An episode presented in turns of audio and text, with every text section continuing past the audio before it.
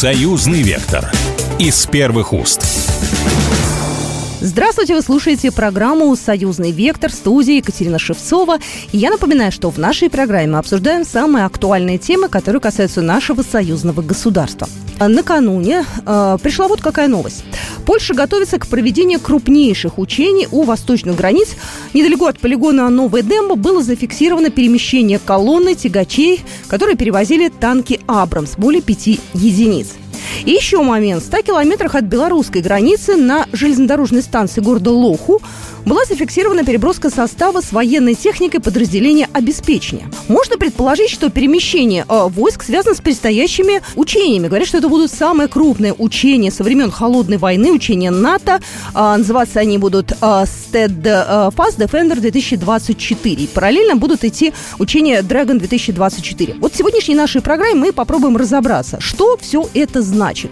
Готовится ли НАТО к чему-то серьезному? Готовится ли к провокации в отношении отношении союзного государства, или они действительно так вот заблаговременно пытаются подготовиться к учениям, это ничего не значит. Об этом мы сегодня поговорим в нашем эфире и с российским военным экспертом, и с белорусским военным экспертом. У нас на связи военно-обозреватель, ведущий белорусский эксперт по вопросам обороны и военно-промышленного комплекса Александр Олесин. Здравствуйте. Добрый вечер. Что вы можете сказать о том, что там сейчас происходит? Потому что я вот озвучила, да, переброска состава с военной техникой, э, перемещение колонны тягачей, которые перевозили танки «Абрамс». Это вот э, вся информация? То есть у вас она такая же? Внешне все выглядит именно так. И, собственно, я посмотрел э, историю этих учений. И, в принципе, регулярно происходят такие учения на границе Беларуси Российской Федерации. И отрабатывается на этих учениях выдвижение войск НАТО на границу Беларуси и России. Причем переброска американских военнослужащих из США транспортной авиации на наш театр военных действий потенциальный также отрабатывается – но здесь есть очень, э, как сказать, существенное отличие. Прежде всего, это, как мне представляется, предвыборная кампания в Российской Федерации и в Беларуси. В Российской Федерации, мы знаем, в марте пройдут президентские выборы, и в это же время в Беларуси пройдет единый день выборов, где будет переизбираться значит, и местная власть, и республиканские органы власти. Поэтому я предполагаю, что, конечно, одной из задач этого учения является посеять неуверенность в наших государствах. Это раз. И второе, подпитать пятую колонну, придать им некую уверенность. Во всяком случае, можно сказать, что в Беларуси большое количество людей, выступивших в 2020 году, они как бы затаились, ждут удобного момента. Ну, а удобный момент для всяких провокаций – это обычная выборная кампания. Это показывает практически все выборы в Беларуси и то же самое в Российской Федерации. И тут надо вспомнить высказывание бывшего командующего сухопутными войсками Вольдемара Шипчика, который сказал, что нам необходимо не упустить момент, когда в Беларуси начнется вооруженное восстание против власти Лукашенко.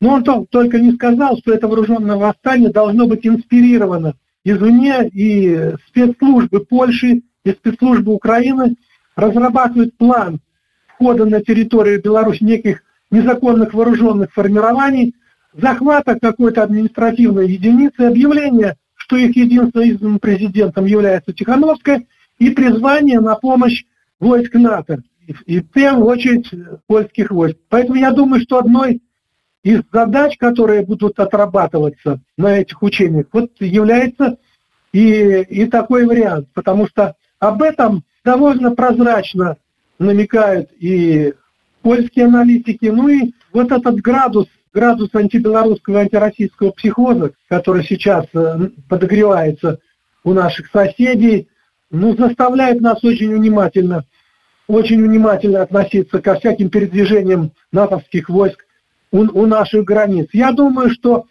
и операция вот эта вот Драгон и справедливый защитник под кодом, под кодовым названием которых кроются эти учения, она связана также со специальной операцией Российской Федерации в Украине. Это желание отвлечь внимание и войска Российской Федерации на западное стратегическое направление, с тем, чтобы ну, развязать, может быть, в каком-то плане э, руки вооруженным силам Украины, снять какое-то с них напряжение.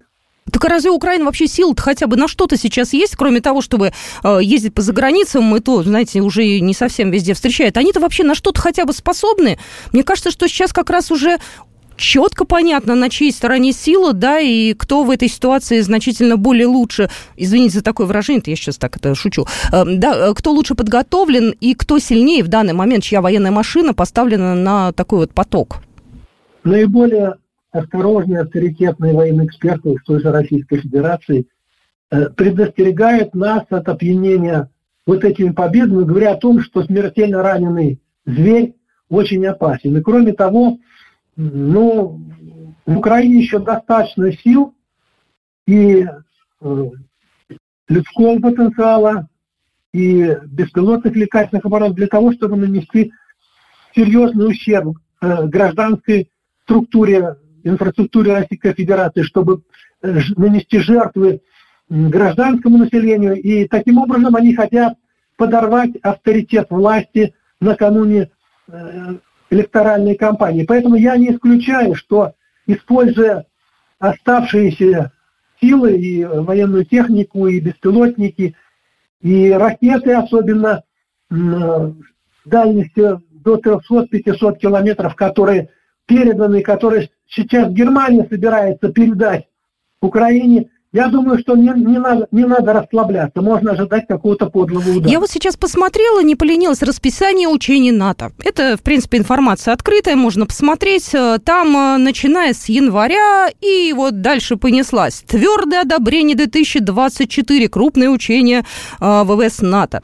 Латвия, стартует учение «Зима-2024». Эстония, январь-февраль, зимний лагерь 2024. Потом, начиная с февраля по апрель, уже все вот туда вот защитники Европы 2024. Они э, что здесь хотят нам продемонстрировать вот такой активностью военных учений, начиная прямо вот с января? Я имею в виду сейчас не просто Польшу, я имею в виду сейчас вообще вот э, Европу, и Прибалтику, и э, Восточную Европу.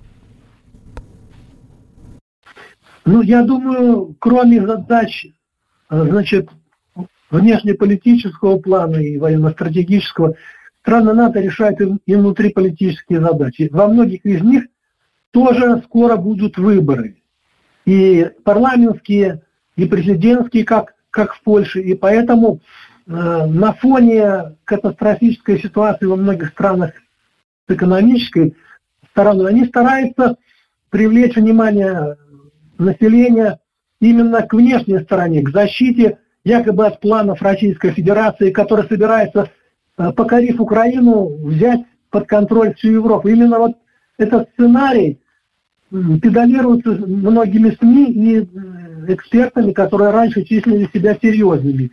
И э, думаю, что именно вот э, негативная ситуация во многих странах Европы заставляет их поднимать градус военного психоза и для подпитки его проводить, проводить эти учения, потому что ситуация, мы видим, э, значит, движение фермеров Федеративной Республики Германии, мы видим точно так же экономические трудности практически во всех других странах Европы и Великобритании. Поэтому я думаю, здесь есть еще задача отвлечь э, общественное мнение этих стран вот, от э, трудностей экономического плана. Ну и, конечно, ну и, конечно, есть все-таки желание э, оказать информационное давление, информационное давление на наши государства, Беларусь и Россию на союзное государство, тем, чтобы посеять неуверенность э, в нашем населении, в способности э, властей наших государств э,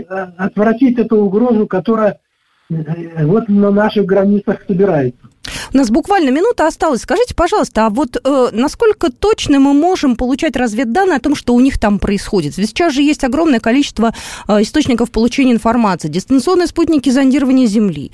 Э, какие-то другие есть наверняка. То есть мы э, имеем сейчас полную картину, мы, это союзное государство, о том, что у них там происходит, и можем ли мы это все наблюдать и отслеживать? А, абсолютно.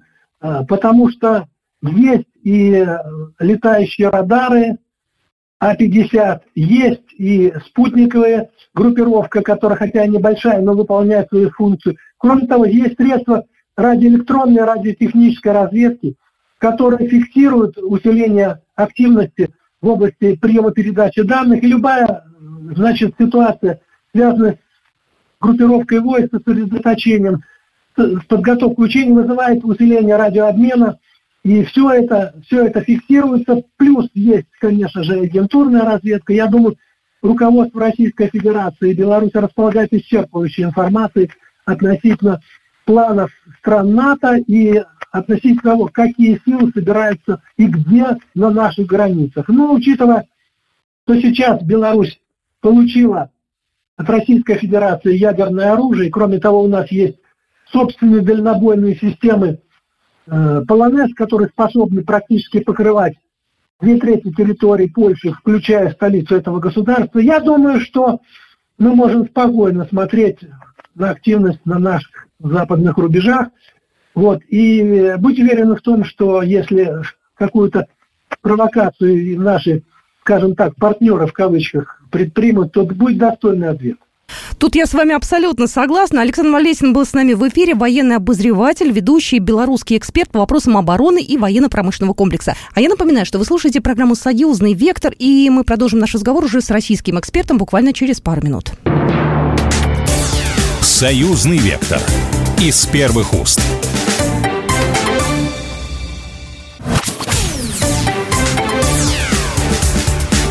«Союзный вектор» из первых уст.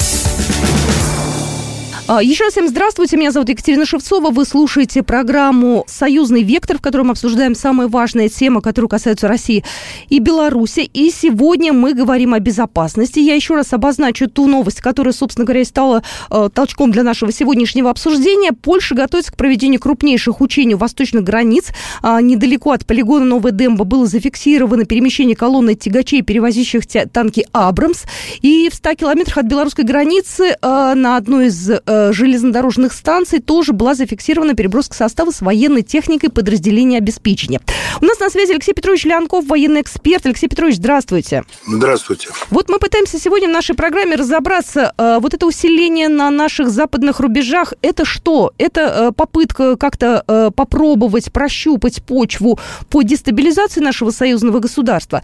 Или здесь просто учение, тем более, что вот мы с белорусским экспертом посмотрели, там у нас и Прибалтика начинает учение, там все, кому не лень, по-моему, с января вот все европейские страны, они резко вдруг поняли, что им нужно провести учения. Да, действительно, вот эти учения, но нужно понимать, что их будет сразу несколько. Пройдут они в период э, с января по март, месяц даже до апреля. То есть это такие комплексные учения, которые проходят на разных площадках – который проводит блок НАТО. Понятное дело, что риторика всех этих учений, она явно антироссийская, потому что они нас то сдерживают, то там показывают, демонстрируют. Можно э, даже не загадывать э, тематику учения, она понятна. Но здесь э, нужно посмотреть, что на самом деле каждое учение, они как бы является составлением, э, составляющей больших учений. Вот самые большие учения, которые пройдут с, февраля, э, с февраля по апрель, называются «Защитники Европы». Да?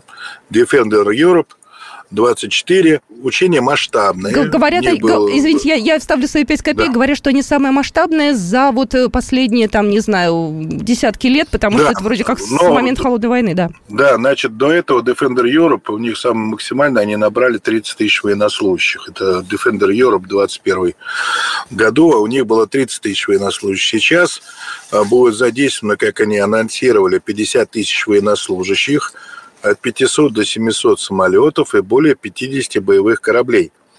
В этих учениях примут э, участие страны Балтии, Польша, э, Болгария, Румыния, ФРГ и впервые уже не в качестве наблюдателя, а полноправных участников будет Финляндия и Швеция.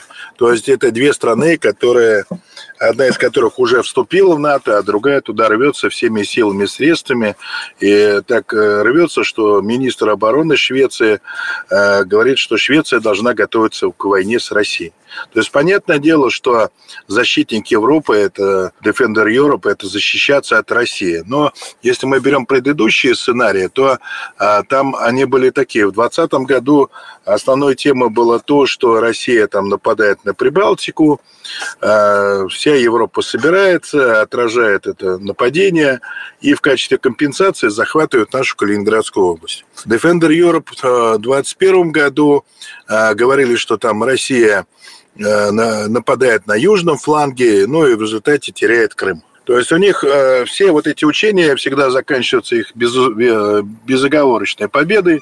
Россия, как ядерная держава, боится применить свое ядерное оружие, и все у них получается. Я, я, я почитала сейчас, но не поленилась, посмотрела, что пишут те же польские военачальники. Они, знаете, они как-то очень скромно оценивают сейчас вообще возможности НАТО в отношении России. Ну, то есть там есть же какой-то здравый смысл-то или нет? Да, есть. Вы знаете, ну, вот примечательный тот факт, что вот эти 50 тысяч военнослужащих, это а, такая очень интересная цифра, которая превышает мобилизационные возможности возможности стран НАТО. У них есть такая очень интересная статистика, что э, когда они проводили саммит в Мадриде, формировали положение о силах быстрого реагирования, то пришли к, неутешительному выводу, что вот если завтра война, то они смогут собрать только 40 тысяч военнослужащих э, при готовности не менее чем за 15 дней то, а тут их 50 э, тысяч военнослужащих, но это нужно понимать, что они не в один день соберутся, а просто постепенно с февраля по апрель месяц на разных полигонах они будут собираться и проводить там э, различного рода учения, связанные с той или иной тематикой. Они будут, понятное дело, происходить в воздухе, на земле и на море. И это еще связано с такой очень интересной стратегией, которая есть в США, называется Multi-Domain Battle, то есть э, все вот эти среды, где происходят боевые действия, называются являются боевыми доменами, то есть воздушная среда, сухопутная, морская. К ней подключаются еще космическое пространство и киберпространство. И вот в рамках вот этих учений Defender Europe они будут отрабатывать взаимодействие доменов по решению различных задач. Я думаю, что однозначно из таких задач будет это преодоление, подавление эшелонированной системы противовоздушной обороны, то есть совместная операция различных вот этих доменов, а, высадка десанта, а, захват плацдарма и далее, как говорится, по тексту. Ну, это учение или все-таки это подготовка к каким-то действиям? Просто зачем собирать такую толпу военных и зачем устраивать такое масштабное учение? Это, Я это... думаю, что это учение, учение, они э, на фоне той риторики, которую сейчас произносит последнее время представители военных кругов Запада, это и министр обороны Писториус, ФРГ и вот это шведский министр обороны, она больше выглядит на подготовку боевых действий. К тому же страны НАТО, как мы знаем, э, были активными участниками, до сих пор являются активными участниками э, в оказании военной помощи Украине. Э, при этом на Украине отрабатываются различные тактики ведения боевых действий, появляются разные виды вооружения военной техники, и результаты участия этих вооружений военной техники, они оцениваются, прорабатываются в аналитических центрах для того, чтобы сформировать тактические приемы э, или, оператив... или планы боевых операций в войнах будущего, но, понятное дело, в войне против России. Алексей Петрович, ну нам, союзному государству, в этой ситуации что надо делать? Да, вот мы следим, да, мы можем наблюдать, да, у нас есть возможности понимать, что происходит. Нам какие-то ответные меры нужно сейчас э, для них э, предоставить? Или смотрим, наблюдаем, ждем, э, делаем выводы? Нет, вы знаете, мы э, смотрим и наблюдаем, да, но не ждем, мы работаем. Ну, во-первых, э, Россия работает тем, э, над тем, что увеличивает количество своих вооруженных сил.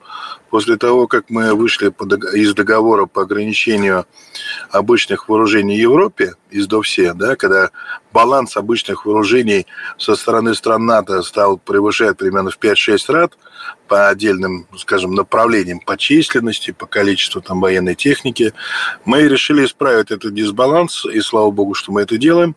И понятное дело, что появляющиеся новые воинские части, подразделения, они оснащаются современным оборудованием. Помимо этого, мы в рамках союзного государства а, проводим множество различных учений. Мы полностью подсоединили все рода и виды войск ко всем видам учений, которые проходят у нас на территории Российской Федерации, на территории Республики Беларусь, где мы отрабатываем уже совместные боевые действия по отражению агрессии со стороны стран Запада. К тому же не стоит забывать, что на территории Республики Беларусь э, размещены склады тактического ядерного оружия, что является таким вот, э, скажем, э, триггером, на который должен, должны обращать страны НАТО внимание, что любая агрессия против Республики Беларусь будет восприниматься нами как повод для применения ядерного оружия. Потому что в нашей доктрине по ядерному оружию говорится, что когда создается угроза нашим, как говорится, ядерным вооружением Россия начинает, как говорится, задействовать вот это вот положение, и любой агрессор получает, как говорится, по заслугам. Понятное дело, что а, Помимо этого, у нас расширенная программа военно-технического сотрудничества между Республикой Беларусь и Российской Федерацией, в рамках которых происходит перевооружение армии Республики Беларусь, так, чтобы она была как бы в едином формате э, с армией России. Ну и, понятное дело, с белорусскими подразделениями мы делимся всем тем боевым опытом, который мы сейчас получаем в ходе специальной военной операции. А, Алексей Петрович, ну последний вопрос, буквально минута осталась. Вот сейчас э, я понимаю, что Финляндия, она от союзного государства э, близко, да, от Санкт-Петербурга тем более. Э, вот это вот сейчас закрытие границы, это же, может, даже и не связано с мигрантами. Я где-то слышала, что якобы американцы там быстренько, значит, выстраивают сейчас базы секретные, военные, и пытаются сейчас окопаться сейчас в новом таком члене, члене НАТО, да, чтобы так вот себя чувствовать да. поувереннее. Есть в этом опасения, как вы считаете, разделяете? Конечно, конечно. У нас увеличилась граница со странами НАТО после того, как Финляндия вошла в этот блок. И понятное дело, что 17 там воинских э, гарнизонов, которые есть на территории Финляндии, это и сухопутные, и э, аэродромы и порты стали объектами, то есть э, вошли в блок НАТО, и там будут размещены силы НАТО передового базирования. Мы это учитываем. Поэтому вокруг Санкт-Петербурга и был создан Ленинградский отдельный военный округ, потому что город-миллионник, нашу северную столицу нужно а, превращать в укрепрайон, как мы сделали это с эксклавом под э, Калининградской областью. То есть э, делаем такой крепкий орешек, чтобы был не по, не по зубам, и, понятное дело, усиливаем оборону и противовоздушную, противоракетную, и морскую. И еще, я думаю, что один из таких важных шагов станет, если э, Финляндия и дальше будет наращивать эскалацию, то мы можем разорвать с ней так называемый Московский договор по которым часть территорий, когда-то принадлежавшей Советскому Союзу, мы вступили в Финляндии в обмен на ее нейтральный статус.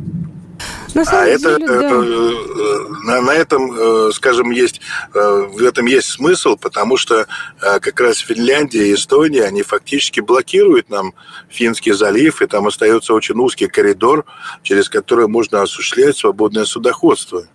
Поэтому Россия может предпринять и такие шаги. Огромное спасибо за то, что были сегодня в нашем эфире. Алексей Леонков, военный эксперт, сегодня был в программе «Союзный вектор». Алексей Петрович, спасибо огромное. Пожалуйста, всего доброго. «Союзный вектор» из первых уст. Программа произведена по заказу телерадиовещательной организации Союзного государства.